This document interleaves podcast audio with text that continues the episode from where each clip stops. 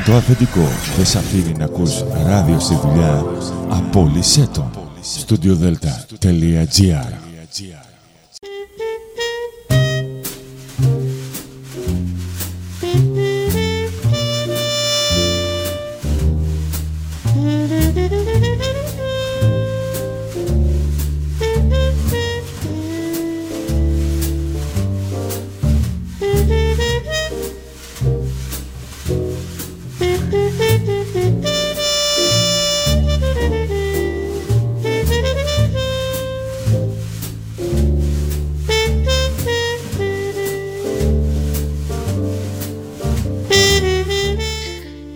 Καλησπέρα σας κυρίες και κύριοι. Είναι η εκπομπή «Άνθρωποι και Ιστορίες» με τη Γεωργία Αγγελή. Ζωντανά από το στούντιο Δέλτα, το ραδιόφωνο της καρδιάς μας.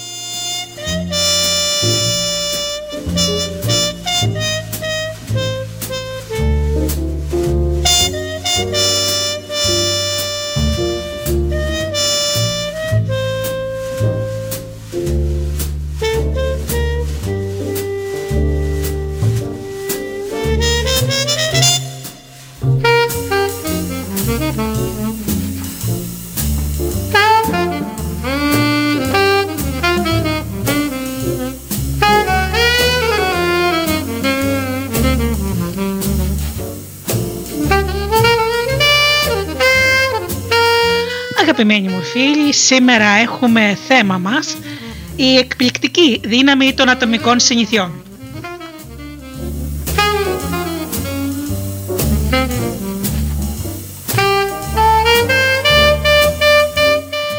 Πρώτα όμως να καλησπερίσω όλους τους φίλους που πληκτρολογούν www.studiodelta.gr και βρίσκονται εδώ μαζί μας στη σελίδα του σταθμού.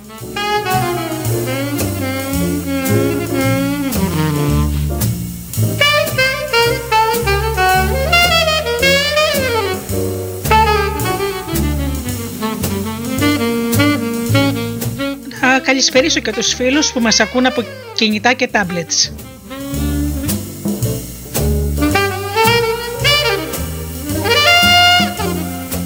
Καλησπέρα και στους αγαπημένους φίλους που μας ακούν από τις μουσικές σελίδες στις οποίες φιλοξενούμαστε όπως είναι το Live 24.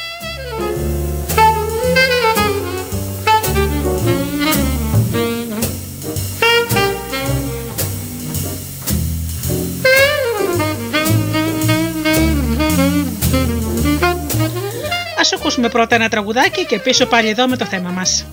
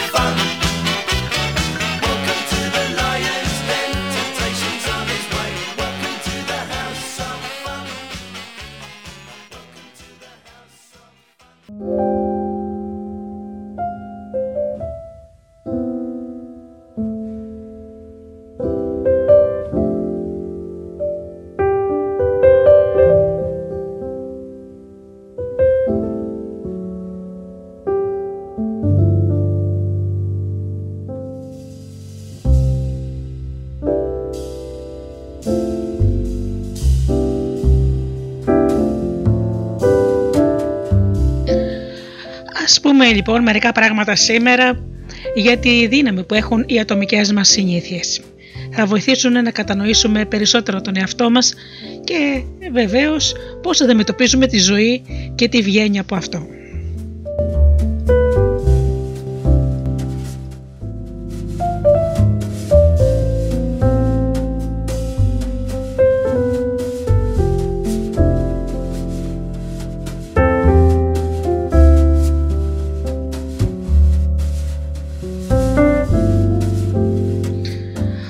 Ξεκινήσουμε με ένα παράδειγμα. Η μοίρα της Βρετανικής ποδηλασίας άλλαξε μια μέρα του 2003 όταν το σωματείο και τα διοικητικά της όργανα προσέλαβαν ως νέο υπεύθυνο εκδόσεων τον Dave Brailsford. Μέχρι τότε οι Βρετανοί ποδηλάτες είχαν διανύσει σχεδόν 100 χρόνια μετριότητας. Από το 1908 δεν είχαν κερδίσει ούτε ένα χρυσό μετάλλιο σε Ολυμπιακούς αγώνες ενώ οι επιδόσεις τους ήταν ακόμα χειρότερες στο μεγαλύτερο αγώνα ποδηλασία στο γύρο της Γαλλίας, όπου μέσα σε 110 χρόνια κανένας Βρετανός ποδηλάτης δεν κέρδισε. Για την ακρίβεια, η επίδοση των Βρετανών ποδηλατών ήταν τόσο απογοητευτική που ένας από τους κορυφαίους κατασκευαστές ποδηλάτων της Ευρώπης αρνήθηκε να πουλήσει ποδήλατα στην ομάδα τους γιατί φοβόταν ότι θα έπεφταν οι πωλήσεις αν άλλοι ποδηλάτες έβλεπαν τους Βρετανούς να χρησιμοποιούν τα ποδήλατά του. Τον Μπρέισελφορντ τον ε, προσέλαβαν για να θέσει τη Βρετανική ποδηλασία σε νέα τροχιά. Αυτό που τον έκανε να διαφέρει από τους άλλους προπονητές ήταν η ακλόνητη πίστη του σε μια στρατηγική που ο ίδιος ονόμασε συσσόρευση επιμέρους κερδών, σύμφωνα με την οποία πρέπει να αναζητούμε μικρά περιθώρια βελτίωσης σε όλες τις ενεργειές μας. Ο Μπρέιλσφορντ εξήγησε αυτή η αρχή βασίζεται στην εξής ιδέα. Αν κάποιος σκεφτεί ότι όσα σχετίζονται με την ποδηλασία και βελτιώσει καθένα χωριστά κατά 1%, όταν τα αρθρήσει όλα αυτά μαζί, το αποτέλεσμα θα είναι αισθητά καλύτερο. Ο Brailsford και οι προπονητές του έκαναν μικρές βελτιώσεις αναμενόμενες για μια ομάδα επαγγελματικών ποδηλατών. Επανασχεδίασαν τις σέλες των ποδηλατών για να είναι πιο άνετες και πέρασαν με ενόπνευμα τα λάστιχα για να έχουν καλύτερο κράτημα ζήτησαν από τους ποδηλάτες να φορέσουν ισοθερμικά shorts κάτω από τα ποδηλατικά για να διατηρούνται οι μύες τους στην εδανική θερμοκρασία όσο ποδηλατούν για να χρησιμοποιήσουν αυστηρές αισθητήρες βιοανάδρασης για να ελέγχουν πώς ανταποκρίνεται κάθε αθλητής σε διαφορετικές προπονήσεις. Η ομάδα δοκίμασε διάφορα υφάσματα σε αεροσύριγγα και αντικατέστησε τις στολές των ποδηλατών εξωτερικού χώρου με στολές ποδηλασίας εσωτερικού χώρου που αποδείχτηκαν ελαφρύτερες και πιο αεροδυναμικές. Αλλά δεν σταμάτησαν εκεί. Ο Μπρέιλσφορντ και η ομάδα τους συνέχισαν να επιζητούν βελτιώσεις του 1% και σε πολλούς παραμελημένους μη αναμενόμενους τομείς. Δοκίμασαν διάφορες κρέμες μασάζ για να καταλήξουν στην κρέμα που εξασφαλίζει την ταχύτερη ανάρρωση των μειών προσέλαβαν έναν χειρουργό για να μάθει σε όλους τους ποδηλάτες τον καλύτερο τρόπο για να πλένουν τα χέρια τους ώστε να ελαχιστοποιήσουν τις πιθανότητες να κολλήσουν κάποια ίωση. Κατέληξαν στο είδος μαξιλαριών και στρωμάτων που θα εξασφάλισε τον ιδανικό νυχτερινό ύπνο για κάθε ποδηλάτη μέχρι που έβαψαν και το εσωτερικό της ποδηλατικής πίστας λευκό για να εντοπίζουν τη σκόνη που υπό άλλες συνθήκες δεν θα έβλεπαν γιατί θα μπορούσε να επηρεάσει αρνητικά την απόδοση των καλορυθμισμένων ποδηλάτων. Όταν οι παραπάνω βελτιώσεις αθρίστηκαν με άλλες εκατοντάδες μικρές βελτιώσεις, τα αποτελέσματα φάνηκαν πολύ πιο σύντομα από όσο θα φανταζόταν κανείς.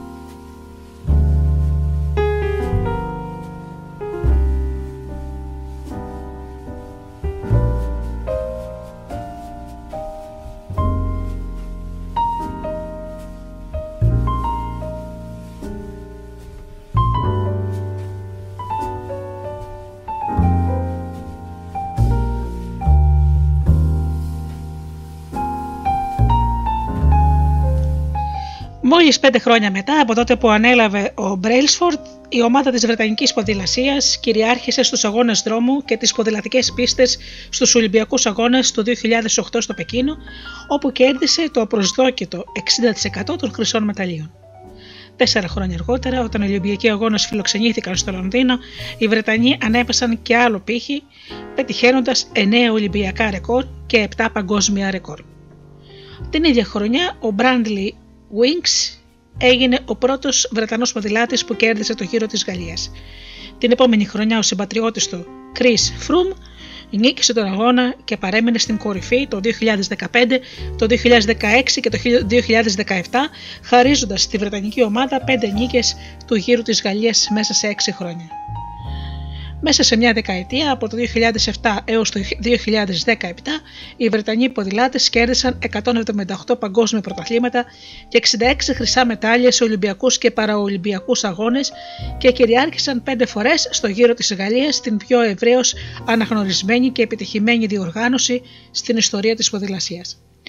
Πώς συνέβη αυτό; Πως η ομάδα των άλλοτε μέτριων αθλητών μεταμορφώθηκε σε ομάδα πρωταθλητών με μικρές αλλαγές που εκ πρώτης όψεως δεν έμοιαζαν να κάνουν αισθητή διαφορά, γιατί οι μικρές βελτιώσεις όταν αθλίζονται δίνουν τόσο εντυπωσιακά αποτελέσματα που μπορείτε να εφαρμόσετε αυτή τη μέθοδο και στη δική σας ζωή.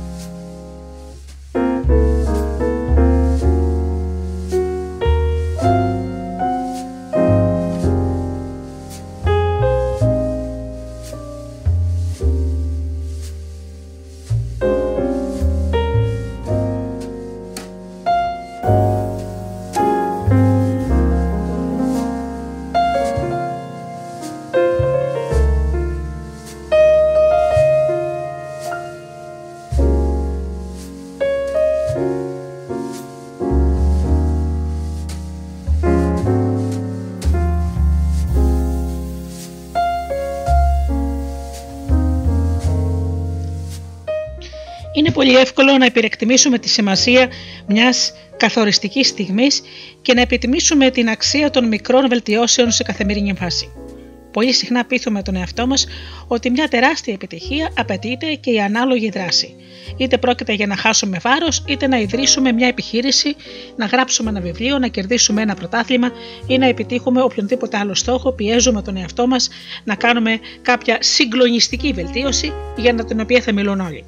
Εν τω μεταξύ, οι βελτιώσεις του 1% δεν είναι ιδιαίτερο σημαντικές, κάποιες φορές δεν είναι καν ευδιάκριτες, αλλά αποδεικνύονται πολύ ουσιαστικές μακροπρόθεσμα. Η διαφορά που μπορεί να κάνει μια μικρή βελτίωση εν ευθέτω χρόνο είναι εντυπωσιακή είναι απλά μαθηματικά. Αν βελτιώνεστε κατά 1% κάθε μέρα επί ένα χρόνο, θα καταλήξετε κατά 37% καλύτεροι στο τέλος της χρονιάς. Αντιστρόφως, αν χειροτερεύετε κατά 1% κάθε μέρα επί ένα χρόνο, θα καταλήξετε κοντά στο 0.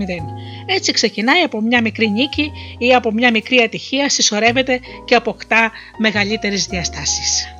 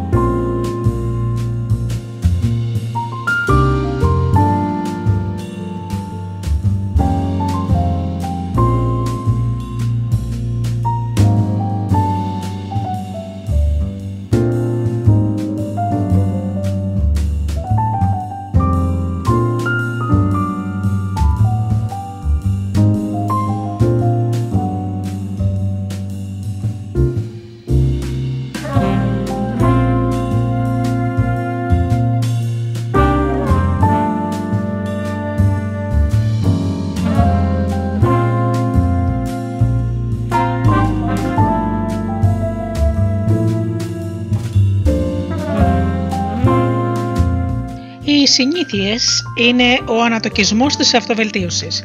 Με τον ίδιο τρόπο που τα χρήματα πολλαπλασιάζονται μέσω του ανατοκισμού, πολλαπλασιάζονται και οι επιδράσεις των συνήθειών σας όσο τις επαναλαμβάνετε τακτικά. Μολονότι η διαφορά που σημειώνουν κάθε μέρα χωριστά είναι αναπαίσθητη, ο αντίκτυπος που έχουν ύστερα από μήνες ή ύστερα από κάποια χρόνια μπορεί να είναι σαρωτικό. Και μόνο αν κοιτάξουμε 2, 5 ή 10 χρόνια πίσω, τότε η αξία των καλών συνηθιών και το τίμημα των κακών συνηθιών γίνεται πλέον εξόφθαλμο. Πρόκειται για μια παράμετρο που δύσκολα εκτιμάται στην καθημερινότητα. Συνήθως αγνοούμε τις μικρές αλλαγές γιατί τη δεδομένη στιγμή μοιάζουν ασήμαντες αν αποτιμεύετε τώρα λίγα χρήματα, προφανώς δεν θα γίνετε εκατομμυριούχοι. Αν πάτε στο γυμναστήριο τρεις συνεχόμενες μέρες, δεν θα αποκτήσετε το ίδιο σώμα. Αν μελετήσετε μανταρινικά για μία ώρα απόψε, πάλι δεν θα ξέρετε τη γλώσσα. Κάνουμε κάποιες αλλαγές, αλλά επειδή τα αποτελέσματα ποτέ δεν έρχονται γρήγορα, επιστρέφουμε στις παλιές μας συνήθειες. Συνήθως, ο αργός ρυθμό της μεταμόρφωσης συχνά μας οθεί να ξανακυλήσουμε στα παλιά. Αν επιλέξετε ένα ανθυγιεινό γεύμα σήμερα, δεν βαραίνει πλάστικα. Αν δουλέψετε μέχρι αργά απόψε και παραμελήσετε την οικογένειά σας, θα σας συγχωρήσουν. Αν χρονοτριβείτε και αναβάλλετε την εργασία σας για αύριο, συνήθως θα βρεθεί χρόνος για να την ολοκληρώσετε. Οι επιπτώσεις μιας μιας μόνο επιλογής είναι διαχειρίσιμες. Όταν όμως επαναλαμβάνουμε λάθη της τάξης του 1% τη μία μέρα μετά την άλλη, αναπαράγοντας επιπόλαιες αποφάσεις, επαναλαμβάνοντας μικρές αστοχίες και επιχειρηματολογώντας με φθηνέ δικαιολογίες, το άθροισμα των μικρών αυτών επιλογών καταλήγει να είναι ένα τοξικό αποτέλεσμα. Γιατί η συσσόρευση πολλών αστοχιών του 1% επιδείνωση εδώ και εκεί τελικά οδηγεί σε πρόβλημα. Η επίδραση που έχει μια μικρή αλλαγή στις συνήθειές σας είναι ανάλογη της αλλαγής πορείας ενός αεροσκάφου, αεροσκάφους κατά λίγες μοίρες. Φανταστείτε ότι πετάτε από το Λο Άντζελε στη Νέα Υόρκη. Αν ένας πιλότος φεύγοντας από το αεροδρόμιο του Λο Άντζελε αλλάξει την πορεία του κατά 3,5 μοίρες νότια, θα προσγειωθείτε στην Ουάσιγκτον και όχι στη Νέα Υόρκη. Μία τόσο μικρή αλλαγή δεν είναι καθόλου αισθητή κατά την απογείωση. Η μύτη του αεροσκάφους στρέφεται ελάχιστα μέτρα, αλλά όταν μεγεθύνεται, διασκέδεται στις ΗΠΑ, καταλήγει να έχει μία απόκληση εκατοντάδων χιλιόμετρων. Αντίστοιχα, μια μικρή αλλαγή στις μικρές καθημερινές σα συνήθειες μπορεί να οδηγήσει τη ζωή σας σε εντελώς διαφορετικό προορισμό.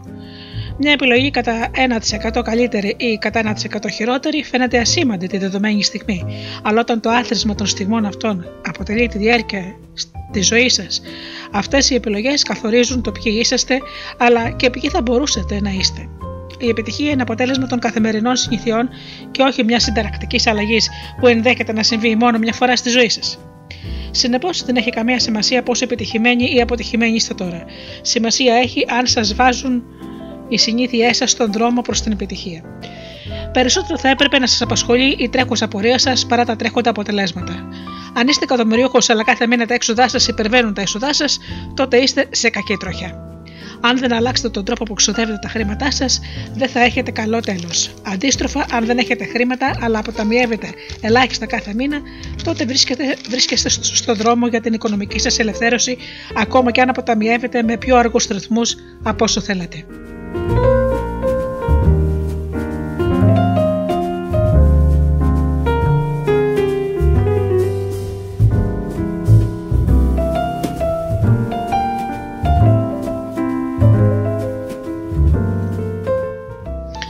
Τα εισοδήματά σας είναι ένας δείκτης των συνηθιών σας. Η περιουσία σας είναι ένας δείκτης των οικονομικών συνηθιών σας. Το βάρος σας είναι ένας δείκτης των διατροφικών συνηθιών σας.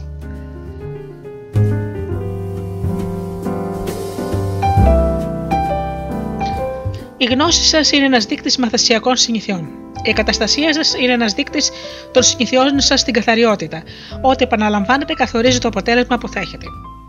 Αν θέλετε να προβλέψετε και πώς θα καταλήξετε στη ζωή σας, αρκεί να ακολουθήσετε την καμπύλη των μικρών κερδών και των μικρών απολειών και θα δείτε τι αντίκτυπο θα έχουν οι καθημερινές επιλογές σας ύστερα από 10 από 20 χρόνια.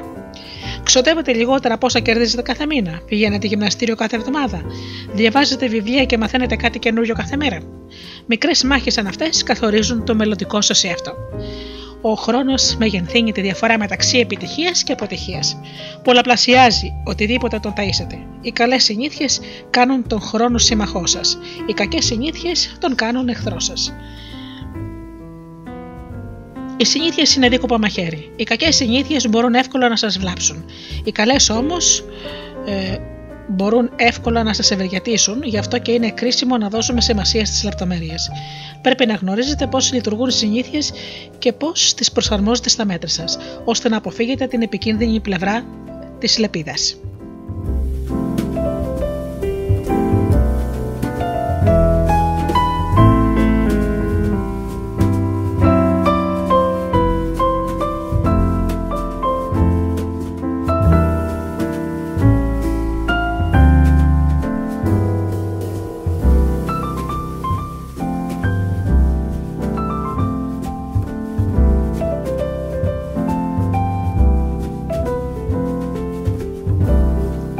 Δούμε μερικά παραδείγματα θετικών συνόλων και αρνητικών συνόλων.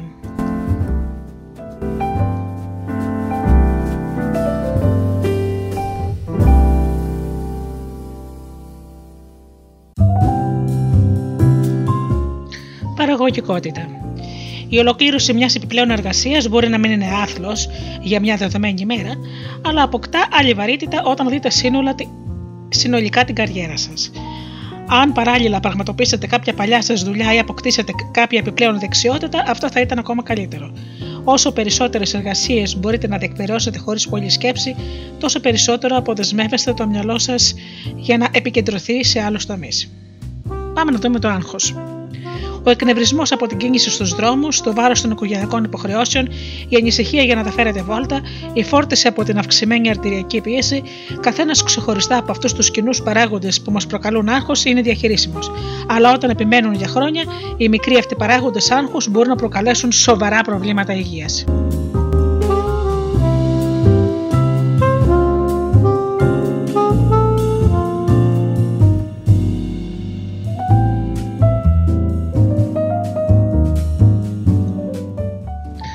Γνώσεις. Το να μαθαίνετε κάτι καινούριο θα σας κάνει μεγαλοφίες, αλλά η αφοσίωσή σας στη διαβίου μάθηση μπορεί να αλλάξει τη ζωή σας. Επιπλέον, κάθε βιβλίο που διαβάζετε δεν σας μαθαίνει μόνο κάτι καινούριο, αλλά σας προσφέρει ένα διαφορετικό πρίσμα για να επεξεργαστείτε και τις παλιότερες πεπιθήσεις σας. Και όπως λέει και ο επενδυτής Warren Buffett, έτσι λειτουργεί η γνώση. Μεγαλώνει σαν τον ανατοκισμό. Πάμε να δούμε τις αρνητικές σκέψεις. Όσο περισσότερο ανάξιο, ανόητο ή άσχημο θεωρείτε τον εαυτό σας, τόσο περισσότερο προδιαθέτετε τον εαυτό σας να ερμηνεύσει τη ζωή μέσα από αυτό το πρίσμα. Παγιδεύεστε σε ένα φαύλο κύκλο σκέψεων. Το ίδιο ισχύει για το πώς βλέπετε τους άλλους. Αν εγκλωβιστείτε στη συνήθεια να βλέπετε τους γύρω σας θυμωμένους, άδικους ή εγωιστές, θα συναντάτε πάντα τέτοιου είδους ανθρώπους. Να δούμε τις σχέσεις οι άνθρωποι αντανακλούν τη δική σας συμπεριφορά. Όσο περισσότερο βοηθάτε τους άλλους, τόσο και οι άλλοι θα θέλουν να σας βοηθήσουν. Αν είστε λίγο πιο ευγενικός σε κάθε συναναστροφή σας, μπορεί με τον καιρό να αποκτήσετε ένα ευρύ κύκλο σημαντικών επαφών. Να δούμε το θυμό. Τα επεισόδια, οι διαμαρτυρίες, οι μαζικές κινητοποιήσεις σπανίως προκαλούνται από ένα μεμονωμένο συμβάν.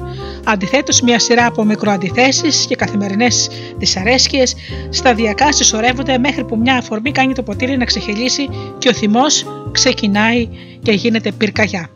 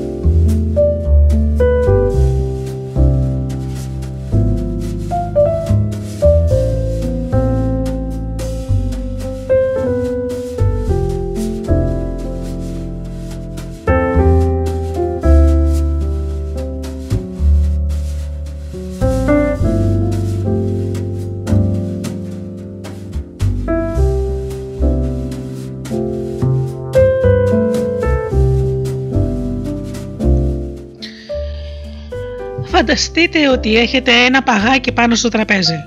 Το δωμάτιο είναι κρύο και μπορείτε να δείτε την ανάσα σας. Η θερμοκρασία είναι στους μείον 5 βαθμούς Κελσίου. Σιγά σιγά το δωμάτιο αρχίζει να θερμαίνεται. Μείον 4 βαθμοί, μείον 3 βαθμοί, το παγάκι εξακολουθεί να είναι ακέραιο μπροστά σας. Μείον 2 βαθμοί, μείον 1 και ακόμα δεν γίνεται τίποτα. Και έπειτα 0 βαθμοί Κελσίου. Το παγάκι αρχίζει να λιώνει. Η αύξηση της θερμοκρασίας κατά ένα βαθμό μπορεί φαινομενικά να μην είναι μεγάλη, αλλά δεν πάει να είναι το σημείο εκκίνησης για μια μεγάλη αλλαγή. Η στιγμή μιας μεγάλης επιτυχίας είναι συνήθως αποτέλεσμα πολλών προτέρων δράσεων που συνθέτουν τις απαραίτητες προποθέσει για να επιτευχθεί μια σημαντική αλλαγή. Αυτό το μοτίβο το συναντάμε παντού. Ο καρκίνος κατά το 80% της ζωής του δεν εντοπίζεται και ξαφνικά εξαπλώνεται στο σώμα μέσα σε λίγους μήνες. Το μπαμπού σχεδόν δεν φαίνονται τα πέντε, τα πέντε πρώτα χρόνια της ζωής τους, γιατί απλώνουν υπογείως τις ρίζες τους, ώστε να μπορέσουν μετά να υψωθούν στα 27 μέτρα μέσα σε μόλις 6 εβδομάδες. Αντίστοιχα, οι συνήθειες συχνά φαίνεται ότι δεν κάνουν καμιά διαφορά μέχρι να περάσουμε το, το κατόφλι που θα ξεκλειδώσει ένα διαφορετικό επίπεδο δράσης για μας. Στα πρώτα για τα μεσαία στάδια κάθε προσπάθειας πορευόμαστε στην κοιλάδα της απογοήτευσης. Περιμένουμε η πρόοδός μας να είναι κατακόρυφη και είναι απογοητευτικό το πόσο αναποτελεσματικές φαίνονται οι αλλαγές μας τις πρώτες μέρες, εβδομάδες ή ακόμα και μήνες. Νομίζουμε ότι μένουμε στάσιμοι, όμως είναι χαρακτηριστικό κάθε συνταγή επιτυχίας ότι τα σπουδαία αποτελέσματα αρχούν να φανούν. Αυτός είναι και άλλωστε ένας από τους βασικούς λόγους που δεσμευόμαστε να υιοθετήσουμε συνήθειες οι οποίες έχουν διάρκεια. Οι περισσότεροι κάνουν κάποιες μικρές αλλαγές. Δεν βλέπουν αυτά αποτελέσματα και αποφασίζουν να σταματήσουν. σω σκέφτεστε, τρέχω καθημερινά εδώ και ένα μήνα, γιατί δεν βλέπω καμιά αλλαγή στο σώμα μου. Αν κυριαρχήσει αυτή η σκέψη, είναι πολύ εύκολο να εγκαταλείψετε την προσπάθεια. Αλλά για να κατορθώσετε να πετύχετε μια ουσιαστική διαφορά, πρέπει να επιμείνετε στις συνήθειές σας για ένα μεγάλο χρονικό διάστημα μέχρι να περάσετε τη λεγόμενη καμπή της λανθάνουσα δυνατότητας. Αν νιώσετε ότι δυσκολεύεστε να εθετήσετε μια καλή συνήθεια ή να αποβάλλετε μια κακή συνήθεια, δεν συμβαίνει γιατί έχετε χάσει την ικανότητα να βελτιώνεστε. Συνήθως συμβαίνει γιατί δεν περάσατε ακόμα την καμπή της λανθάνουσα δυνατότητας. Το να παραπονιέστε ότι δεν πετυχαίνετε το σκοπό σας παρά τη σκληρή σας προσπάθεια είναι σαν να παραπονιέστε για το παγάκι που τελειώνει στους μείον 3 βαθμούς Κελσίου έως τον μείον 1 βαθμό. Ο κόπος σας δεν πήγε στράφη, απλώς αποθηκεύτηκε. Γιατί όλη η δράση ξεκινάει από τους 0 βαθμούς.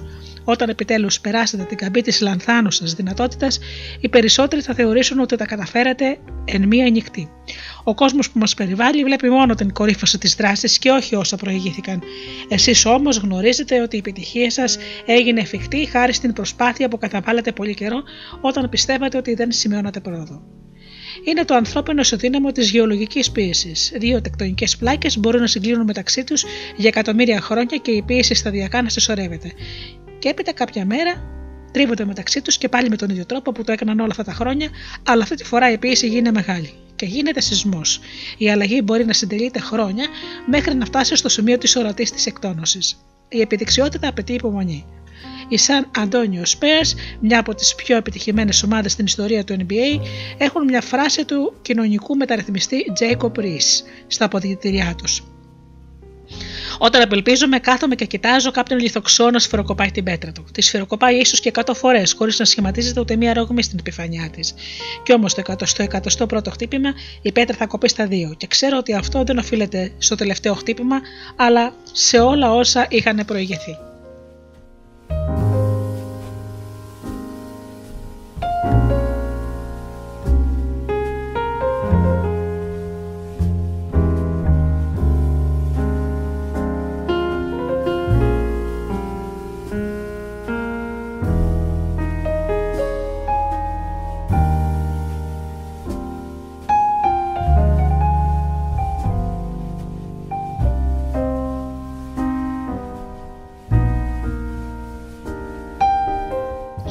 Όλα τα σπουδαία πράγματα ξεκίνησαν από μία μικρή αρχή. Ο σπόρος μιας κάθε συνήθειας είναι μια μεμονωμένη μικρή απόφαση. Αλλά όταν η απόφαση αυτή επαναλαμβάνεται, η συνήθεια βλασταίνει και δυναμώνει. Οι ρίζες της απλώνονται και ξεφυτρώνουν κλαθιά. Η απόφαση να πάψουμε μια κακή συνήθεια είναι σαν να ξεριζώνουμε με μια γερή μπελανιδιά από μέσα μας. Και η απόφαση να αποκτήσουμε μια καλή συνήθεια είναι σαν να καλλιεργούμε ένα ευαίσθητο λουλούδι κάθε μέρα. Αλλά τι καθορίζει το αν επιμένουμε στη συνήθεια μας, μέχρι να φτάσουμε στην καμπή της λανθάνωσα δυνατότητας και να περάσουμε στην απέναντι όχθη. Τι οθεί τους ανθρώπους να ξανακελίσουν σε ανεπιθύμητες συνήθειες, ενώ άλλοι έχουν τελικά τη δυνατότητα να απολαμβάνουν τα αποτελέσματα των καλών συνηθιών τους.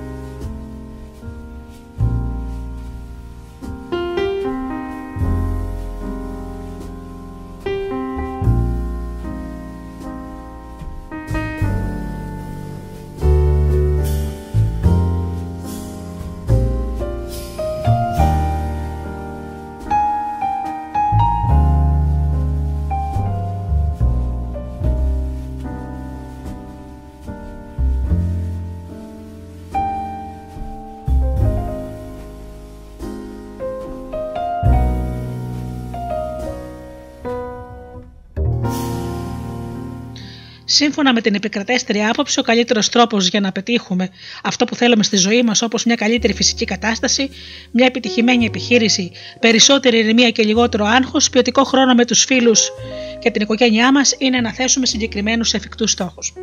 Για πολλά χρόνια και εγώ προσέγγιζα με αυτόν τον τρόπο τις συνήθειές μου. Κάθε συνήθεια είναι ένας στόχος που έπρεπε να πετύχω. Έθετα στόχου για τους βαθμούς που ήθελα να πάρω στο σχολείο, για τα πάρη που ήθελα να σηκώσω στο γυμναστήριο, για τα κέρδη που ήθελα να αποκομίσω από τη δουλειά μου. Κάποιους στόχους τους πετύχαινα, αλλά όμως τους περισσότερους όχι. Τελικά άρχισα να συνειδητοποιώ ότι τα αποτελέσματα των προσπαθειών μου δεν οφείλονταν στους στόχους που έθετα, αλλά στις μεθόδους που ακολουθούσα για να τους πετύχω.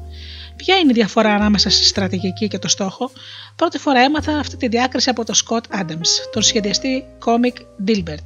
Οι στόχοι αφορούν τα αποτελέσματα που προσδοκούμε να πετύχουμε. Η στρατηγική αφορά τις διαδικασίες που μας οδηγούν στα επιθυμητά αποτελέσματα. Αν είστε προπονητής, ο στόχος σας είναι η νίκη του πρωταθλήματος. Η στρατηγική είναι ο τρόπος που στρατολογείτε τους παίκτες σας, που επιβλέπετε τους βοηθούς σας και που οργανώνετε τις προπονήσεις. Αν είστε επιχειρηματίας, ο στόχος σας είναι η σύσταση μιας επιχείρησης εκατομμυρίων δολαρίων.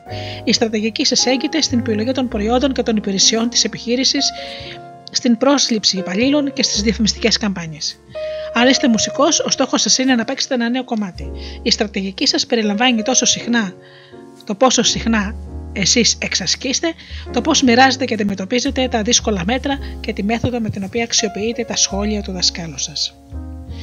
Και περνάμε σε ένα ενδιαφέρον ερώτημα. Αν αγνοήσετε εντελώς τους στόχους σας και εστιάσετε μόνο στη στρατηγική σας, δεν θα πετύχετε πάλι.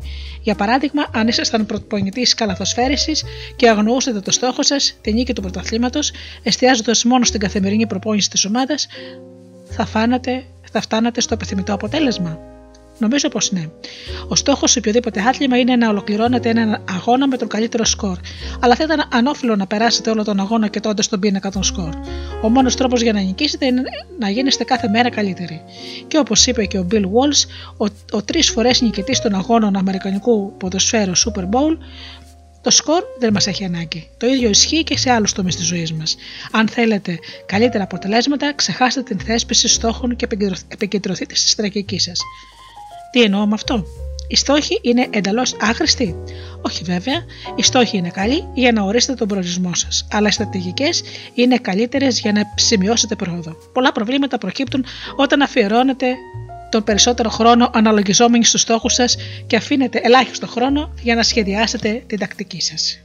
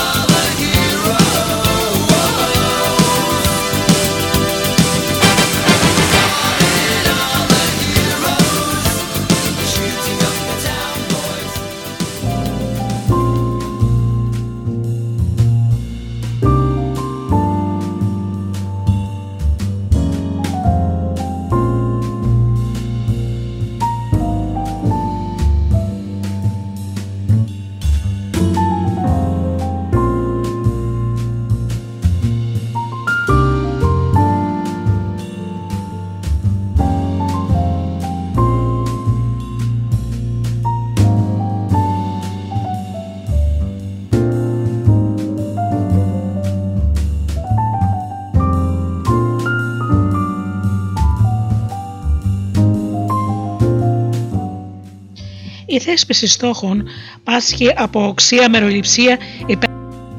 Επικεντρωνόμαστε στους ανθρώπους που βγήκαν νικητές, δηλαδή στους επιζώντες που υιοθετούμε στους φιλόδοξους στόχους που τους οδήγησαν στην επιτυχία, παραβλέποντας όλους τους ανθρώπους που είχαν τον ίδιο στόχο. Αλλά δεν τον κατάφεραν ποτέ. Όλοι οι αθλητές των Ολυμπιακών Αγώνων θέλουν να κερδίσουν το χρυσό μετάλλιο. Όλοι οι υποψήφοι για μια δουλειά θέλουν τη θέση εργασίας. Εφόσον επιτυχημένοι και αποτυχημένοι μοιράζονται τους ίδιου στόχους, δεν είναι ο στόχος το κριτήριο που διακρίνει τους νικητές και τους ζητημένου. Δεν ήταν ο στόχος, δηλαδή η νίκη του γύρου της Γαλλίας που εκτόξευσε τους Βρετανούς ποδηλάτες στην κορυφή του αθλήματος. Προφανώς ήθελαν να νικήσουν και τα προηγούμενα χρόνια, όπως κάθε επαγγελματική ομάδα. Ο στόχος ήταν πάντα ο ίδιος. Όμως μόνο όταν υιοθέτησαν τη στρατηγική των συνεχόμενων μικρών βελτιώσεων, κατάφεραν να πετύχουν διαφορετικό αποτέλεσμα. Φαντάζεστε ότι έχετε ένα κατάστατο δωμάτιο και θέλετε το στόχο να το καθα... έχετε στόχο να το καθαρίσετε. Αν βάλετε τα δυνατά σας και συγκρίσετε τότε προσωρινά θα έχετε ένα καθαρό δωμάτιο. Αν όμως διατηρήσετε συνήθεια να είστε κατάστατοι και να στηβάζετε πάντα πάντα, συνήθεια η οποία εξ αρχής οδήγησε στην ακαταστασία, πολύ σύντομα θα αντικρίζετε τις ίδιες στίβες και θα περιμένετε να το πάρετε απόφαση να τις μαζέψετε. Καταλήγετε στο ίδιο αποτέλεσμα, γιατί ποτέ δεν θα αλλάξετε τη στρατηγική που κρύβεται πίσω από αυτό. Θεραπεύστε το σύμπτωμα χωρίς να στοχεύετε στην αιτία. Με την επίτευξη ενός στόχου αλλάζουμε τη ζωή μας προσωρινά, και αυτό έρχεται σε αντίθεση με τη βελτίωσή μας. Νομίζουμε ότι χρειάζεται να αλλάξουμε τα αποτελέσματα, αλλά το πρόβλημά μας δεν είναι το αποτέλεσμα. Αυτό που ουσιαστικά χρειάζεται να αλλάξουμε είναι οι στρατηγικές που μας οδηγούν στα συγκεκριμένα αποτελέσματα. Όταν λύνεται ένα πρόβλημα σε επίπεδο αποτελέσματος, η λύση είναι προσωρινή. Για να μπορέσετε να βελτιωθείτε ουσιαστικά, θα πρέπει να λύνετε τα προβλήματά σας σε επίπεδο στρατηγικής. Διορθώστε τα εισερχόμενα και τα εξερχόμενα θα διορθωθούν από μόνο τους. Η υπόθεση που κρύβεται πίσω από κάθε στόχο είναι η εξής. Όταν πετύχω το στόχο μου, θα είμαι ευτυχισμένος. Το πρόβλημα με τους στόχους πρώτης προτεραιότητας είναι ότι αναβάλλετε την ευτυχία σας μέχρι την επίτευξή τους. Έπεσα σε αυτή την παγίδα πολλές φορές μέχρι τώρα που έχασα το μέτρημα. Εδώ και χρόνια η ευτυχία είναι ένα όνειρο που θα απολάμβανε κάθε κάποτε ο μελλοντικός μου εαυτός. Υποσχόμουν στον εαυτό μου ότι όταν θα αποκτούσα 10 κιλά μυϊκέ μάζες ή όταν θα παρουσίαζαν ε, τη δουλειά μου, τότε επιτέλους θα χαλάρωνα. Επιπλέον, οι στόχοι φέρνουν και την εξής απειλητική εναλλακτική. Ή θα πετύχετε το στόχο σας και θα είστε πετυχημένοι, ή θα αποτύχετε και θα είστε σκέτη απογοήτευση. Εγκλωβίζετε νερά τον εαυτό σας σε μια περιορισμένη εκδοχή της ευτυχίας. Και αυτό είναι πλάνη. Είναι σχεδόν απίθανο ο δρόμος που θα ακολουθήσετε στη ζωή σας να ταυτίζετε με τη διαδρομή που σχεδιάζετε στο μυαλό σας. Δεν έχει καμιά λογική να περιορίζετε την ικανοποίησή σας στην έκβαση ενός μόνο σενάριου, όταν υπάρχουν τόσο πολλοί δρόμοι για να πετύχετε. Αν βάλουμε σε προτεραιότητα τη στρατηγική μας, θα έχουμε στη διάθεσή μας το αντίδοτο. Όταν ερωτεύεστε τη διαδικασία και όχι το τελικό προϊόν, δεν χρειάζεται να περιμένετε για να δώσετε στον εαυτό σας την άδεια να χαρεί. Μπορεί να είστε ικανοποιημένοι οποιαδήποτε στιγμή, όσο και αν δεν αποκλίνετε του σχεδίου σας. Και μια στρατηγική μπορεί να είναι επιτυχημένη από πολλές απόψεις, όχι μόνο με τον τρόπο που έχετε ερωματιστεί στην αρχή.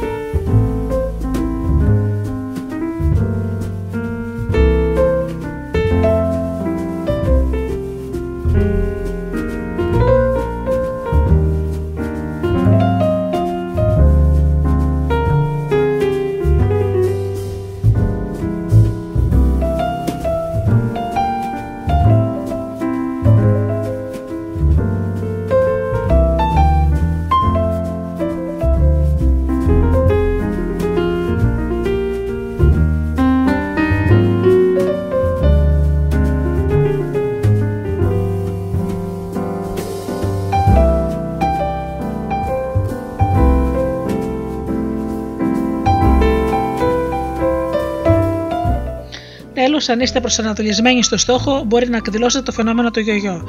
Πολλοί είναι οι δρομείς που προπονούνται σκληρά για μήνες, αλλά μόλις περάσουν την γραμμή του τερματισμού, σταματούν τις προπονήσεις.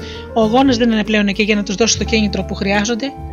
Αν όλη η σκληρή δουλειά σας είναι εστιασμένη σε ένα συγκεκριμένο στόχο, όταν τον πετύχετε, δεν υπάρχει κίνητρο για να σας δώσει την απαραίτητη όθηση να συνεχίσετε. Γι' αυτό και πολλοί καταλήγουν να επιστρέφουν στις παλιές τους συνήθειες μετά την επίτευξη του στόχου τους.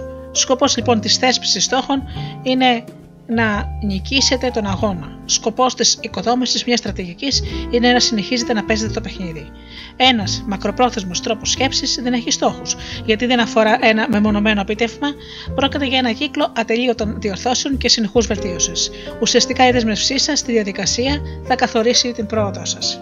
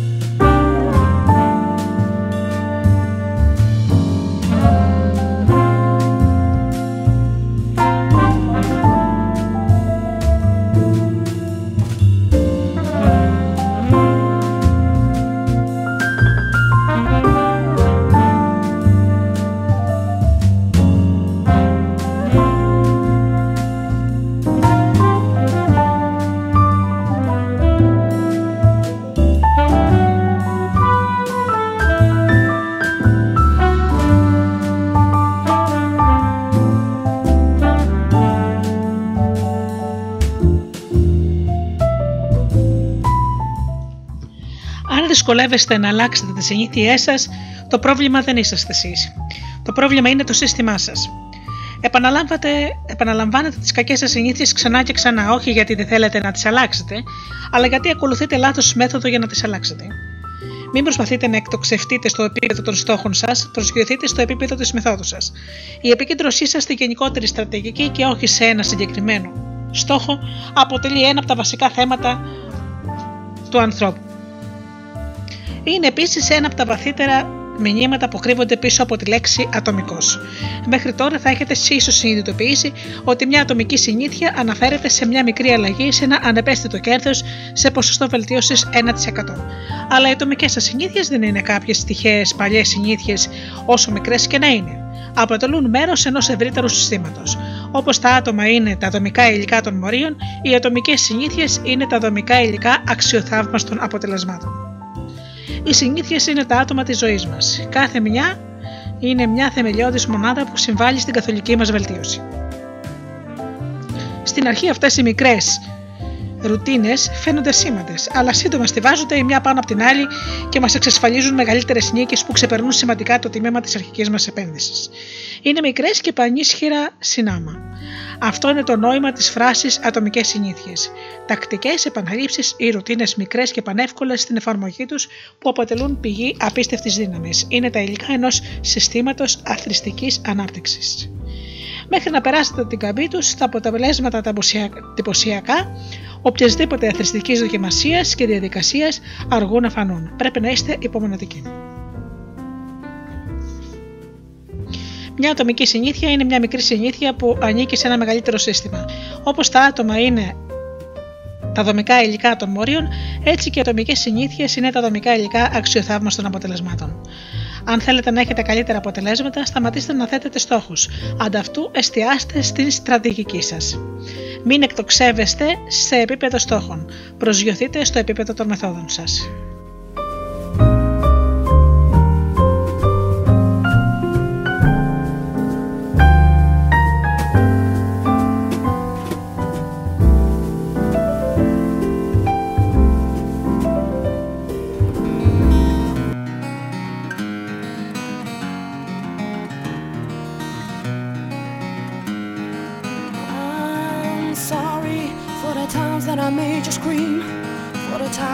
Killed your dreams, for the times that I made your whole world rumble, for the times that I made you cry, for the times that I told you lies, for the times that I watched and let you stumble. It's too bad, but that's me. What goes around comes around. You see that I can carry.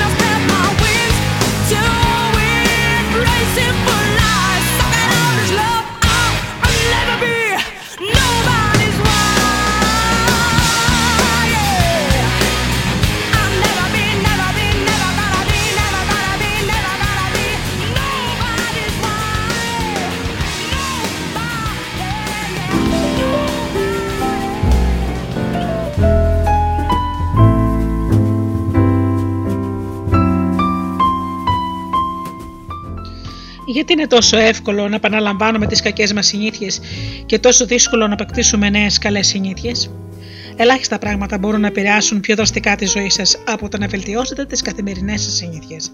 Παρ' όλα αυτά, το πιθανότερο είναι τέτοια εποχή του χρόνου να κάνετε ακριβώς τα ίδια πράγματα και όχι κάτι καλύτερο. Συνήθως δυσκολευόμαστε να διατηρήσουμε κάποιες καλές συνήθειες για περισσότερο από μερικές μέρες παρά την ειλικρινή μας προσπάθεια και την αφορμή που μας όθησε να τις υιοθετήσουμε. Συνήθειες όπως η γυμναστική, ο διαλογισμός, το ημερολόγιο, η αμαγειρική μας φαίνονται καλές και για μια-δυο μέρες αυτές καταντούν μπελάς. Ωστόσο, αν καθιερωθούν κάποιες συνήθειες μετά, από τις... μετά θα τις ακολουθείτε για πάντα. Πολύ περισσότερο αν πρόκειται για ανεπιθύμητη συνήθεια. Παρά τις καλές μας προθέσεις, τις ανθυγιεινέ συνήθειες όπως το φαγητό απ' έξω, την πολλή τηλεόραση, τις κολυσιεργίε και το κάπνισμα, μας φαίνεται σχεδόν αδύνατο να τις κόψουμε. Η αλλαγή των συνηθιών μας μας είναι απαιτητική για δύο λόγους. Πρώτον, προσπαθούμε να αλλάξουμε λάθος πράγματα και δεύτερον, προσπαθούμε να αλλάξουμε τις συνήθειές μας με λάθος τρόπο. Έτσι λοιπόν θα εξηγήσουμε μερικά πράγματα. Το πρώτο μα σφάλμα είναι η προσπάθειά μας να αλλάξουμε λάθος πράγματα. Για να καταλάβετε τι εννοώ, σκεφτείτε ότι υπάρχουν τρία επίπεδα στα οποία μπορεί να συντελεστεί μια αλλαγή. Φανταστείτε κάτι αντίστοιχο με τις φλούδες ενός κρεμμυδιού. Το πρώτο επίπεδο είναι να αλλάξετε τα αποτελέσματα που έχετε. Αυτό είναι ένα επίπεδο αφορά που αφορά το τελικό μας αποτέλεσμα. Την απώλεια βάρους, την έκδοση ενός βιβλίου, την νίκη σε ένα πρωτάθλημα. Η πλειονότητα των στόχων θα, που θέτεται σχετίζονται με αυτό το επίπεδο της αλλαγής. Το δεύτερο επίπεδο είναι να αλλάξετε τη διαδικασία που ακολουθείτε. Αυτό το επίπεδο αφορά την αλλαγή των συνηθιών και της γυμναστικής σας και της στρατηγικής σας. Στο να ακολουθήσετε ένα νέο πρόγραμμα στο γυμναστήριο, το να συμμαζέψετε το γραφείο σας και να έχετε καλύτερη ροή στην εργασία σας, το να αρχίσετε να εφαρμόζετε μεθόδους διαλογισμού, η πλειονότητα των συνηθιών που αποκτάτε σχετίζονται με αυτό το επίπεδο της αλλαγής. Το τρίτο και βαθύτερο επίπεδο είναι να αλλάξετε την ταυτότητά σας. Αυτό το επίπεδο αφορά την αλλαγή των πεπιθήσεών σας, την κοσμοθεωρία σας, την εικόνα που έχετε για τον εαυτό σας, την κρίση για τον εαυτό σας και για τους άλλους. Η πλειονότητα των πεπιθήσεων και των εικασιών και των προκαταλήψεών σας σχετίζεται με αυτό το επίπεδο. Τα αποτελέσματα αφορούν στο τι λαμβάνετε στο τέλος. Οι διαδικασίες αφορούν στο τι κάνετε. Η ταυτότητα αφορά στο τι πιστεύετε. Όταν ο σκοπός είναι να υιοθετήσετε συνήθειες που θα διαρκέσουν, όπως το να ακολουθήσετε τη μέθοδο των βελτιώσεων κατά 1%, κανένα από τα παραπάνω επίπεδα δεν είναι καλύτερο ή χειρότερο. Όλα τα επίπεδα αλλαγών έχουν τη δική τους χρησιμότητα. Το πρόβλημα είναι η πορεία της αλλαγής. Οι περισσότεροι ξεκινούν τη διαδικασία της αλλαγής των συνηθιών τους εστιάζοντας στο τι θέλουν να πετύχουν. Έτσι οδηγούνται σε συνήθειες που βασίζονται στο αποτέλεσμα. Η εναλλακτική επιλογή είναι οι συνήθειες που βασίζονται στην ταυτότητά μας. Με αυτή τη μέθοδο εστιάζουμε στο ποιος θέλουμε να γίνουμε. Φανταστείτε δύο ανθρώπους που αντιστέκονται στο κάπνισμα. Όταν τους προσφέρουν τσιγάρο, πρώτος λέει: Όχι, ευχαριστώ, προσπαθώ να το κόψω. Φαίνεται λογική η απάντηση. Αλλά ουσιαστικά αυτό το άτομο εξακολουθεί να πιστεύει ότι είναι καπνιστής που προσπαθεί να αλλάξει. Ελπίζει να αλλάξει συμπεριφορά ενώ διατηρεί τις ίδιες πεπιθήσεις. Ο δεύτερος αρνείται λέγοντας: Όχι, ευχαριστώ, δεν είμαι καπνιστής. Η διαφορά είναι μικρή, αλλά η δήλωσή του σηματοδοτεί την αλλαγή της ταυτότητάς του. Το κάπνισμα ήταν μέρος της παλιάς του ζωής, αλλά όχι πια. Δεν αυτοπροδιορίζεται πλέον ως καπνιστής. Οι περισσότεροι δεν σκέφτονται καν την αλλαγή της ταυτότητας. Όταν μπουν στη διαδικασία αυτοβελτίωσης, απλώς σκέφτονται: Θέλω να δυνατήσω. Και αν τηρήσω αυτή τη δίαιτα, τότε θα δυνατήσω.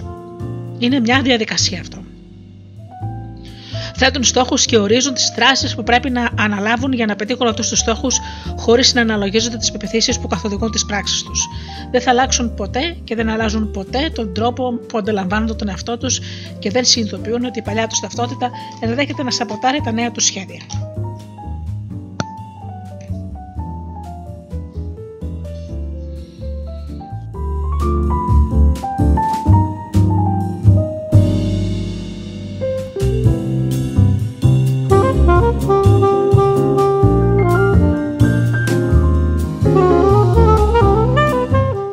Κάθε σύστημα δράσεων βασίζεται σε ένα σύστημα αξιών. Το δημοκρατικό καθεστώς βασίστηκε σε ιδέες όπως η ελευθερία, η κυριαρχία της πλειοψηφίας και η κοινωνική ισότητα. Τα δικτατορικά καθεστώτα βασίζονται σε εντελώς διαφορετικές πεπιθήσεις, όπως η απόλυτη εξουσία και η αυστηρή πειθαρχία. Μπορεί να σκεφτείτε χίλιους τρόπους για να οδηγήσετε τον κόσμο στις κάλπες σε μια δημοκρατία, αλλά μια τέτοια ριζοσπαστική αλλαγή δεν θα ευδοκιμούσε ποτέ σε μια δικτατορία, γιατί δεν είναι αυτή η ταυτότητα του συγκεκριμένου καθεστώτο. Η ψήφος προποθέτει την ύπαρξη συγκεκριμένων πεπιθήσεων. Το ίδιο μοτίβο ισχύει και όταν μιλάμε για ανθρώπους, οργανώσεις ή κοινωνίες. Υπάρχει ένα σύνολο αξιών και πεπιθήσεων που διαμορφώνει κάθε σύστημα μια ταυτότητα που κρύβεται πίσω από τις συνήθειες. Συμπεριφορές που είναι ασύμβατες με τον εαυτό μας δεν διαρκούν. Μπορεί να θέλετε να έχετε μεγαλύτερες αποταμιεύσεις, αλλά αν είστε κάποιος που ξοδεύει περισσότερα από όσα παράγει, τότε θα οθήσετε μονίμως προς την σπατάλη και όχι προς το κέρδος.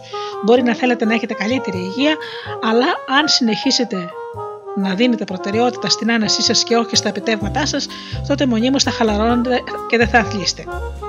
Είναι δύσκολο να αλλάζετε τις συνήθειές σας αν δεν αλλάξετε τις πεπιθήσεις σας, από τις οποίες πηγάζουν και οι οποίες, οι οποίες οθούν στις προηγούμενες συμπεριφορές σας. Έχετε ένα νέο στόχο και ένα νέο σχέδιο, αλλά δεν έχετε αλλάξει το ποιος είστε. Η ιστορία του Brian Clark είναι ένας επιχειρηματίας από το Boulder του Κολοράντο, αποτελεί χαρακτηριστικό παράδειγμα. Από τότε που θυμάμαι τον εαυτό μου, έτρωγα τα νύχια μου, είχε πει ο Κλάρκ. Το ξεκίνησα σαν μια συνήθεια μηχανίας όταν ήμουν μικρός και κατέληξε σε ανεπιθύμητη καλοπιστική τελετουργία.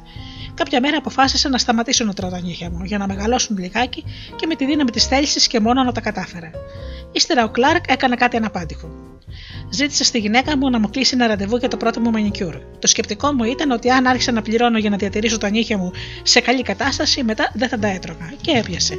Αλλά όχι μόνο λόγω των χρημάτων, αυτό που συνέβη ήταν ότι με το μανικιούρ τα νύχια μου έδειχναν πολύ ωραία για πρώτη φορά. Και μάλιστα η μανικιουρίστα μου είπε ότι αν εξαιρέσουμε το γεγονός ότι τα έτρωγα, είχα πολύ υγιή και ελκυστικά νύχια. Ξαφνικά ήμουν περήφανος για αυτά τα νύχια μου. Και παρόλο που ποτέ δεν προσδοκούσα κάτι τέτοιο, αυτό που έκανε όλη τη διαφορά έκτοτε δεν ξανάφαγα τα νύχια μου και βέβαια δεν μου πέρασε καν από το μυαλό να το ξανακάνω. Και ο λόγος είναι ότι καμαρώνω και τα περιποιούμε όπως πρέπει. Όσο πιο περήφανοι είσαστε για μια συγκεκριμένη πτυχή της ταυτότητάς σας, τόσο μεγαλύτερο θα είναι το κίνητρο που νιώθετε για να διατηρήσετε τις συνήθειες που σχετίζονται με αυτήν. Αν είστε περήφανοι για τα ωραία σας μαλλιά, θα αναπτύξετε όλες τις συνήθειες που αφορούν την, την περιποίησή τους για να, διατηρήσετε, να τα διατηρήσετε όμορφα. Αν είστε περήφανοι για τους γυμνασμένους δικέφαλού σας, θα φροντίσετε να μην παρήπετε ποτέ τις ασκήσεις και τα χέρια στην προπόνησή σας. Αν είστε περήφανοι για τα, για τα κασκόλ που πλέκετε, θα έχετε πάντα όρεξη να αφιερώνετε πολλές ώρες την εβδομάδα στο πλέξιμο. Όταν εμπλέκετε η περηφάνειά σας, διατηρήστε με νύχια και με δόντια στις συνήθειέ σας. Η αληθινή αλλαγή συμπεριφοράς έγκυται στην αλλαγή της ταυτότητας. Μπορεί να έχετε κίνητρο να υιοθετήσετε μια συνήθεια, αλλά ο μόνος λόγος για να τη διατηρήσετε είναι αν αυτή γίνει μέρος της ταυτότητάς σας. Όλοι μπορείτε να αποφασίσετε να ξεκινήσετε το γυμναστήριο για να φάτε υγιεινά μια-δυο φορές. Αν όμως δεν αλλάξετε την πεποίθηση που κρύβεται πίσω από αυτή τη συμπεριφορά, τότε θα είναι δύσκολο να υποστηρίξετε τις μακροσπρόθεσμες αλλαγές. Οι βελτιώσεις είναι προσωρινές μέχρι να γίνουν μέρος του εαυτού σας. Σκοπός δεν είναι να διαβάσετε ένα βιβλίο, αλλά να γίνετε αναγνώστης. Σκοπός δεν είναι να τρέξετε μαραθώνιο, αλλά να γίνετε δρομέα. Σκοπός δεν είναι να μάθετε μουσικό όργανο, αλλά να γίνετε μουσικός. Οι συμπεριφορές σας είναι συνήθως αντανάκλαση της ταυτότητάς σας. Ό,τι κάνετε είναι δείγμα ανθρώπου που πιστεύετε ότι είστε, είτε συνειδητά είτε μη συνειδητά. Έρευνε έδειξαν ότι όταν ένα άτομο πιστέψει σε μια συγκεκριμένη πτυχή της ταυτότητάς του, το πιο πιθανό είναι να προσαρμόσει τη συμπεριφορά του σε αυτή την πεποίθηση. Για παράδειγμα, οι άνθρωποι που χαρακτηρίζονται ως ψηφοφόροι είναι πιο πιθανό να συμμετέχουν στις εκλογές από αυτούς που απλώς ισχυρίζονται ότι θα ήθελαν να πάνε να ψηφίσουν. Αντίστοιχα, τα άτομα που ενσωματώνουν τη γυμναστική στη ταυτότητά τους δεν χρειάζονται να πιστούν για να κάνουν προπόνηση. Είναι εύκολο να κάνετε το σωστό. Εξάλλου, όταν η συμπεριφορά σας εναρμονιστεί με την ταυτότητά σας, δεν θα ασχολείστε πια με την αλλαγή της συμπεριφοράς σας, θα ενεργείτε ως συγκεκριμένος τύπος ατόμου που ήδη πιστεύετε ότι είστε. Όπως όλες οι πτυχές της διαμόρφωσης συνηθιών, είναι και αυτή σαν δίκοπο μαχαίρι. Όταν λειτουργεί υπέρ σα η αλλαγή της ταυτότητας, μπορεί να γίνει ένας πανίσχυρος μοχλός αυτοβελτίωσης. Όταν λειτουργεί εναντίον σας όμως η αλλαγή ταυτότητας, μπορεί να είναι και κατάρα. Μόλις υιοθετήσετε μια ταυτότητα, μπορείτε να της επιτρέψετε λόγω της πίστης σας σε αυτήν να επηρεάσει τη δυνατότητά σας να αλλάξετε. Πολλοί άνθρωποι πορεύονται στη ζωή τους με εννοητική αδράνεια, ακολουθώντας τυφλά τις νόρμες που συνδέονται με την ταυτότητά τους. Είμαι καταστροφή στο να δίνω οδηγίες, λένε λόγω χάρη. Δεν είμαι πρωινός τύπος. Ποτέ δεν θυμάμαι τα ονόματα των άλλων. Μονίμως αργό. Δεν τα πάω καλά με την τεχνολογία. Είμαι φρικτός στα μαθηματικά. Και χιλιάδες άλλες εκδοχές. Όταν επαναλαμβάνετε το ίδιο αφήγημα στον εαυτό σας για πολλά χρόνια, πολύ εύκολα παρασύρεστε σε αυτό το νοητικό αυλάκι και το δέχεστε ως αληθινό. Με τον καιρό θα αρχίσετε να απορρίπτετε κάποιες ενέργειες γιατί δεν σας ταιριάζουν. Θα νιώθετε εσωτερική πίεση και για να διατηρήσετε την εικόνα που θα έχετε για τον εαυτό σας και θα συμπεριφέρεστε με τρόπο σύμφωνα με τις πεπιθήσεις σας. Θα επινοείτε κάθε δυνατό τρόπο για να αποφύγετε και να διαφοροποιήσετε από τον εαυτό σας. Όσο πια, όσο πια και πιο στενά δεμένη είναι μια σκέψη, η μια ενέργεια με την ταυτότητά σας, τόσο πιο δύσκολο είναι να την αλλάξετε. Για, γιατί σας βολεύει να πιστεύετε ότι επιτάσσει η κοινωνία σας, ομαδική ταυτότητα, ή να κάνετε ό,τι ενισχύει την αυτοεικόνα σας, προσωπική ταυτότητα. Ακόμη και αν είναι λάθος. Το μεγαλύτερο εμπόδιο για τη θετική αλλαγή σε οποιοδήποτε επίπεδο προσωπικό, ομαδικό ή κοινωνικό είναι η αντίθεση με την ταυτότητά μας. Οι καλές συνήθειες μπορεί να είναι θεμητές, αλλά αν έρχονται σε αντίθεση με την ταυτότητά μας, θα αποτύχουμε να τις διατηρήσουμε. Κάποια στιγμή μπορεί να δυσκολευτείτε να εφαρμόσετε τις συνήθειές σας γιατί είστε πολύ απασχολημένοι ή πολύ κουρασμένοι ή πολύ φορτισμένοι για εκατοντάδες άλλους λόγους. Μακροπρόθεσμα, ωστόσο, ο πραγματικός λόγος που δεν θα μείνετε πιστοί στις συνήθειές σας είναι γιατί θα σας εμποδίζει η αυτοεικόνα σας. Γι' αυτό αποφύγετε την προσκόλληση σε μια εκδοχή της ταυτότητάς σας. Η πρόοδος, η πρόοδος απαιτεί ανέρεση των όσων γνωρίζετε. Για να γίνετε καλύτερη εκδοχή του εαυτού σας, είναι απαραίτητο να αναθεωρείτε συνεχώς τις πεπιθήσεις σας, ώστε να αναβαθμίζετε και να διερευνείτε, διερευνείτε την ταυτότητά σας. Και έτσι καταλήγουμε σε ένα σημαντικό ερώτημα. Αν οι πεπιθήσει και η κοσμοθεωρία σας παίζουν σημαίνοντα ρόλο στη συμπεριφορά σας, από πού τελικά πηγάζουν, πώς ακριβώς διαμορφώθηκε η ταυτότητά σας, πώς μπορείτε να δώσετε έμφαση σε νέες πτυχές της ταυτότητάς σας που σας εξελίσσουν, διαγράφοντας σταδιακά τις πτυχές που σας κρατούν στάσιμους;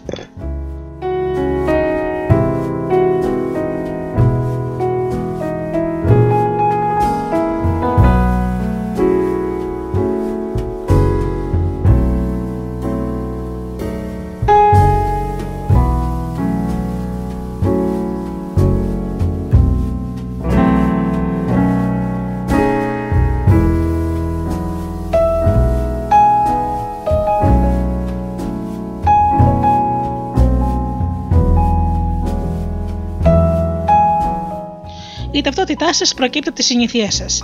Δεν γεννηθήκατε με προκαθορισμένες πεπιθήσεις, κάθε πεπιθήση, ακόμα και αυτές που σχετίζονται με τον εαυτό σας, αποκτάτε και ελέγχετε μέσω της εμπειρίας. Για την ακρίβεια, οι συνήθειέ σας είναι ο τρόπος που ενσαρκώνετε την ταυτότητά σας. Όταν στρώνετε καθημερινά το κρεβάτι σας, ενσαρκώνετε την ταυτότητα ενός οργανωμένου ατόμου. Όταν γράφετε καθημερινά, ενσαρκώνετε την ταυτότητα ενός δημιουργικού ατόμου. Όταν προπονείστε καθημερινά, ενσαρκώνετε την ταυτότητα ενός αθλητικού τύπου. Όσο πιο τακτικά επαναλαμβάνετε μια συμπεριφορά, τόσο περισσότερο ενισχύετε την ταυτότητα που σχετίζεται με αυτή τη συμπεριφορά. Και μάλιστα η λέξη ταυτότητα στα αγγλικά, intensity, προέρχεται από τις λατινικές λέξεις essentitas, που σημαίνει ύπαρξη και intendidem που σημαίνει επαναλαμβανόμενα. Η ταυτότητά σας είναι κυριολεκτικά η επαναλαμβανόμενη ύπαρξή σας. Όποια και αν είναι η ταυτότητά σας τώρα, ο λόγος που την πιστεύετε είναι γιατί έχετε αποδείξεις για αυτήν. Αν εδώ και 20 χρόνια πάτε κάθε Κυριακή στην Εκκλησία, έχετε απόδειξη ότι είστε θρήσκοι. Αν μελετάτε βιολογία για μια ώρα κάθε βράδυ, έχετε απόδειξη ότι είστε μελετηροί.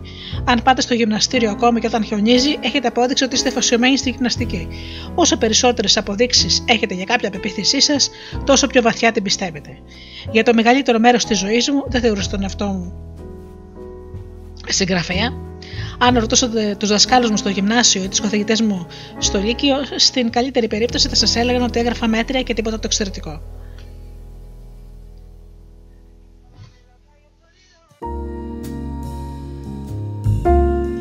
Όμως ε, προσπάθησα για αρκετά χρόνια και άρχισα να γράφω μικρά κείμενα.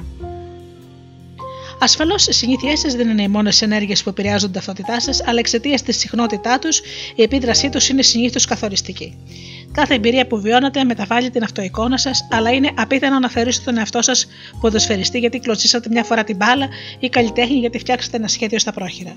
Ωστόσο, αν επαναλαβα... επαναλάβετε αυτές τις δράσεις, οι αποδείξεις αθρίζονται και η αυτοεικόνα σας αρχίζει να αλλάζει. Η επίδραση των εμπειριών που συμβαίνουν μια φορά χάνεται, ενώ η επίδραση των τακτικών συνηθιών ενισχύεται με τον καιρό. Συνεπώς, από τις συνήθειές σας πηγάζουν κατά κύριο λόγο οι αποδείξεις που διαμορφώνουν την ταυτότητά σας. Από αυτήν την άποψη, Η διαδικασία τη υιοθέτηση συνηθιών είναι ουσιαστικά η διαδικασία με την οποία γίνεστε ο εαυτός σας. Πρόκειται για σταδιακή εξέλιξη. Δεν αλλάζουμε χτυπώντας τα δάχτυλά μας και αποφασίζοντας ότι είμαστε ένα εντελώς διαφορετικό άτομο. Αλλάζουμε σιγά σιγά, μέρα με την ημέρα, συνήθεια με τη συνήθεια. Δεχόμαστε ασταμάτητα μικροεξελίξεις του εαυτού μας. Κάθε συνήθεια είναι σαν μια πρόταση. Ε, μπορεί να είμαι αυτός, αλλά όταν τελειώσετε ένα βιβλίο, μπορεί ενδεχομένως να είστε το άτομο που το αρέσει το διάβασμα. Αν πάτε στο γυμναστήριο, μπορεί να είστε ένα άτομο που το αρέσει να αθλείτε. Αν μάθετε να παίζετε κιθάρα, μπορεί να είστε ένα άτομο που το αρέσει η μουσική. Κάθε ενέργειά σας είναι και μια ψήφος προτίμησης για το άτομο που εύχεστε να γίνετε. Και ενώ κανένα μεμονωμένο περιστατικό δεν αλλάζει τις πεπιθήσεις σας, όσο οι ψήφοι συσσωρεύονται, τόσο πληθαίνουν οι αποδείξεις για τη νέα σας ταυτότητα. Αυτός είναι ένας από τους λόγους που οι ουσιαστικές αλλαγές δεν απαιτούν ριζικές αλλαγές. Οι μικρές συνήθειες μπορούν να κάνουν την ουσιαστική διαφορά, καθώς σας εφοδιάζουν με αποδείξεις για τη νέα σας ταυτότητα. Και αν η αλλαγή είναι ουσιαστική στην πραγματικότητα, είναι και μεγάλη. Αυτό είναι αισιόδοξο και παράδοξο που, που πετυχαίνετε αν κάνετε μικρές βελτιώσεις. Αφρίζοντα το όλα αυτά, καταλαβαίνετε ότι οι συνήθειες είναι ο σωστός δρόμος για να αλλάξετε την ταυτότητά σας. Ο πιο πρακτικός τρόπος για να αλλάξετε το ποιος είσαστε είναι να αλλάξετε το, το τι κάνετε. Κάθε φορά που γράφετε μια σελίδα είστε συγγραφέας. Κάθε φορά που παίζετε βιολί είσαστε μουσικός. Κάθε φορά που κάνετε προπόνηση είστε αθλητής. Και κάθε φορά που ενθαρρύνετε τους υπάλληλους σας είστε αρχηγός. Κάθε συνήθεια εκτός από τα αποτελέσματα που σας φέρνει σας διδάσκει και κάτι πολύ σημαντικό. Να εμπιστεύεστε τον εαυτό σας. Αρχίστε να πιστεύετε ότι όντως μπορείτε να πετύχετε τα επιχείρηματά σας. Όταν οι ψήφοι συσσωρεύονται και οι αποδείξεις αρχίζουν να αλλάζουν, αρχίζει να αλλάζει και το αφήγημα που λέτε στον εαυτό σας. Ασφαλώς το ίδιο συμβαίνει και αντίστροφα. Κάθε φορά που επιλέγετε μια κακή συνήθεια, είναι και αυτή μια ψήφος για την ταυτότητά σας. Τα καλά νέα είναι ότι δεν χρειάζεται να είστε τέλειοι. Σε όλες τις εκλογές υπάρχει ποικιλία ψήφων. Δεν χρειάζεστε ομόφωνη ψήφο για να κερδίσετε τις εκλογές χρειάζεστε πλειοψηφία. Δεν έχει σημασία αν λαμβάνετε και κάποιους ψήφους για μια κακή ή αντιπαραγωγική συνήθειά σας. Σκοπός είναι απλώς να κερδίζετε κάθε φορά την πλειοψηφία. Οι νέες ταυτότητες απαιτούν νέες αποδείξεις. Αν συγκεντρώνετε τις ίδιες ψήφους και πάντα που συγκεντρώνετε, θα έχετε τα αποτελέσματα που πάντα είχατε. Αν δεν αλλάξετε τίποτα, μα τίποτα δεν πρόκειται να αλλάξει. Πρόκειται για μια απλή διαδικασία δύο σταδίων. Αποφασίστε τι τύπος ανθρώπου θέλετε να γίνετε. Αποδείξτε στον εαυτό σας σημειώνοντας μικρές νίκες. Πρώτα αποφασίστε ποιος θέλετε να γίνετε και αυτό ισχύει για όλα τα επίπεδα. Είστε ένα άτομα, είστε η ομάδα, είστε η κοινότητα ή το, το έθνος. Τι θέλετε να υποστηρίζετε, ποιες είναι οι αρχές και αξίες σας, ποιος εύχεστε να γίνετε. Αντιμέτωποι με όλα αυτά τα μεγάλα ερωτήματα, οι περισσότεροι δεν ξέρουν από πού να αρχίσουν. Να αποκτήσουν τέλειους χιλιακούς ή να μειώσουν το άγχος τους ή να διπλασιάσουν το μισθό τους. Μα είναι λογικό. Αρχίστε να δουλεύετε αντίστροφα, ξεκινώντας από τα αποτελέσματα που θέλετε να πετύχετε για να καταλήξετε στον τύπο του ατόμου που μπορεί να επιτύχετε απευθυνητικά αποτελέσματα. Και να ρωτηθείτε. Ποιος τύπος ανθρώπου μπορεί να πετύχει το αποτέλεσμα που θέλω, Ποιος τύπος ανθρώπου μπορεί να χάσει 20 κιλά, Ποιος τύπος ανθρώπου μπορεί να μάθει μια ξένη γλώσσα, Ποιος τύπος ανθρώπου μπορεί να διοικήσει μια επιτυχημένη επιχείρηση; Και για παράδειγμα, ποιος τύπος ανθρώπου θα μπορούσε να γράψει ένα βιβλίο; Προφανώς κάποιος που διακρίνεται για την συνέπεια και την αξιοπιστία του. Και τώρα επικεντρώστε την προσοχή σας όχι στη συγγραφή του βιβλίου, που είναι η διαδικασία που στοχεύει στο αποτέλεσμα, αλλά στο να γίνετε ένα συνεπές και αξιόπιστο άτομο. Είναι μια διαδικασία που στοχεύει στην ταυτότητα. Αυτή η διαδικασία μπορεί να σας οδηγήσει στις ακόλουθες πεπιθήσεις. Ανήκω στο είδος των διδασκάλων που υπερασπίζεται τους μαθητές. Ανήκω στο είδος των γιατρών που προσφέρει στους ασθενείς τον χρόνο και την κατανόηση που χρειάζονται. Ανήκω στο, στο είδος των ανθρώπων που υποστηρίζουν τους υπαλλήλους. Όταν αποφασίζετε το είδος του ατόμου που θέλετε να γίνετε, αρχίστε να κάνετε και μικρά βήματα που θα ενισχύσουν την επιθυμητή σας ταυτότητα. Υπάρχει μια γυναίκα που έχασε 45 κιλά θέτοντας στον εαυτό της το ερώτημα: Τι θα έκανε ένας υγιής άνθρωπος, κατά τη διάρκεια όλης της μέρας την καθοδηγούσε αυτή η ερώτηση. Ένας υγιής άνθρωπος θα περπατούσε ή θα έπαιρνε ταξί. Ένας υγιής άνθρωπος θα παρέγγελνε μπορείτο στη σαλάτα.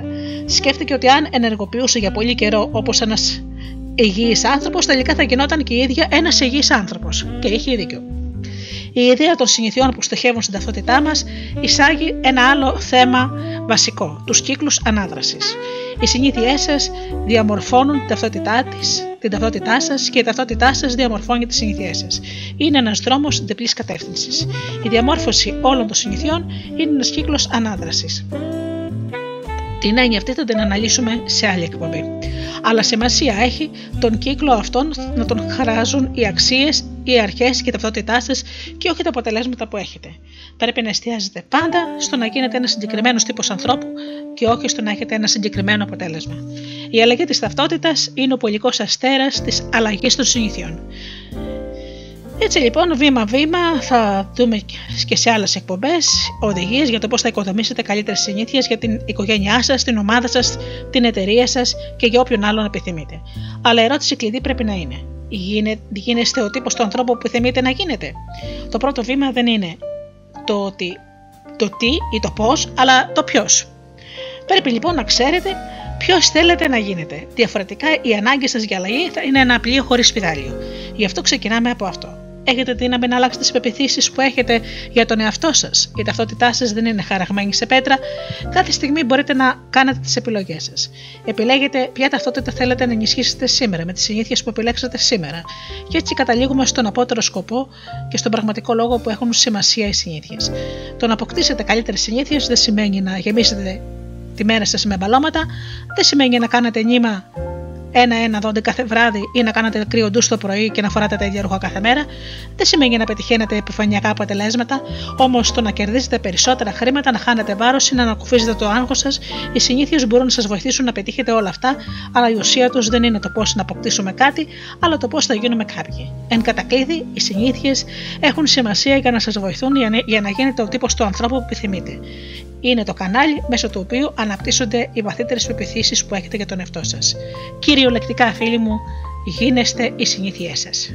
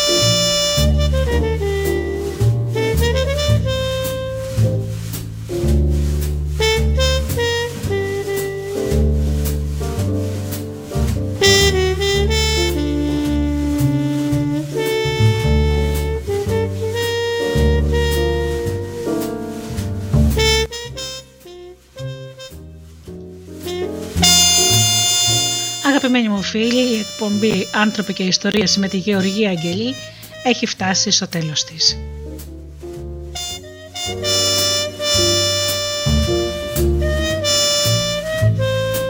Σας ευχαριστώ θερμά για αυτές τις δύο ώρες που ήσασταν εδώ μαζί μου. Ανανεώνω το ραντεβού μας για την επόμενη Παρασκευή στις 8 η ώρα το βράδυ όπως πάντα. Έως τότε φίλοι μου σας εύχομαι να περνάτε καλά, να είστε καλά και Αγαπήστε τον άνθρωπο που βλέπετε κάθε μέρα στον καθρέφτη. Καλό σας βράδυ.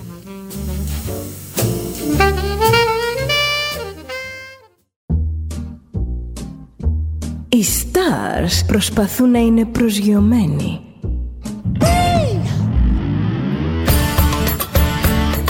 Ένα star είναι συνέχεια στον αέρα. Συνέχεια στον αέρα. Στο Δέλτα ζεις μαζί του.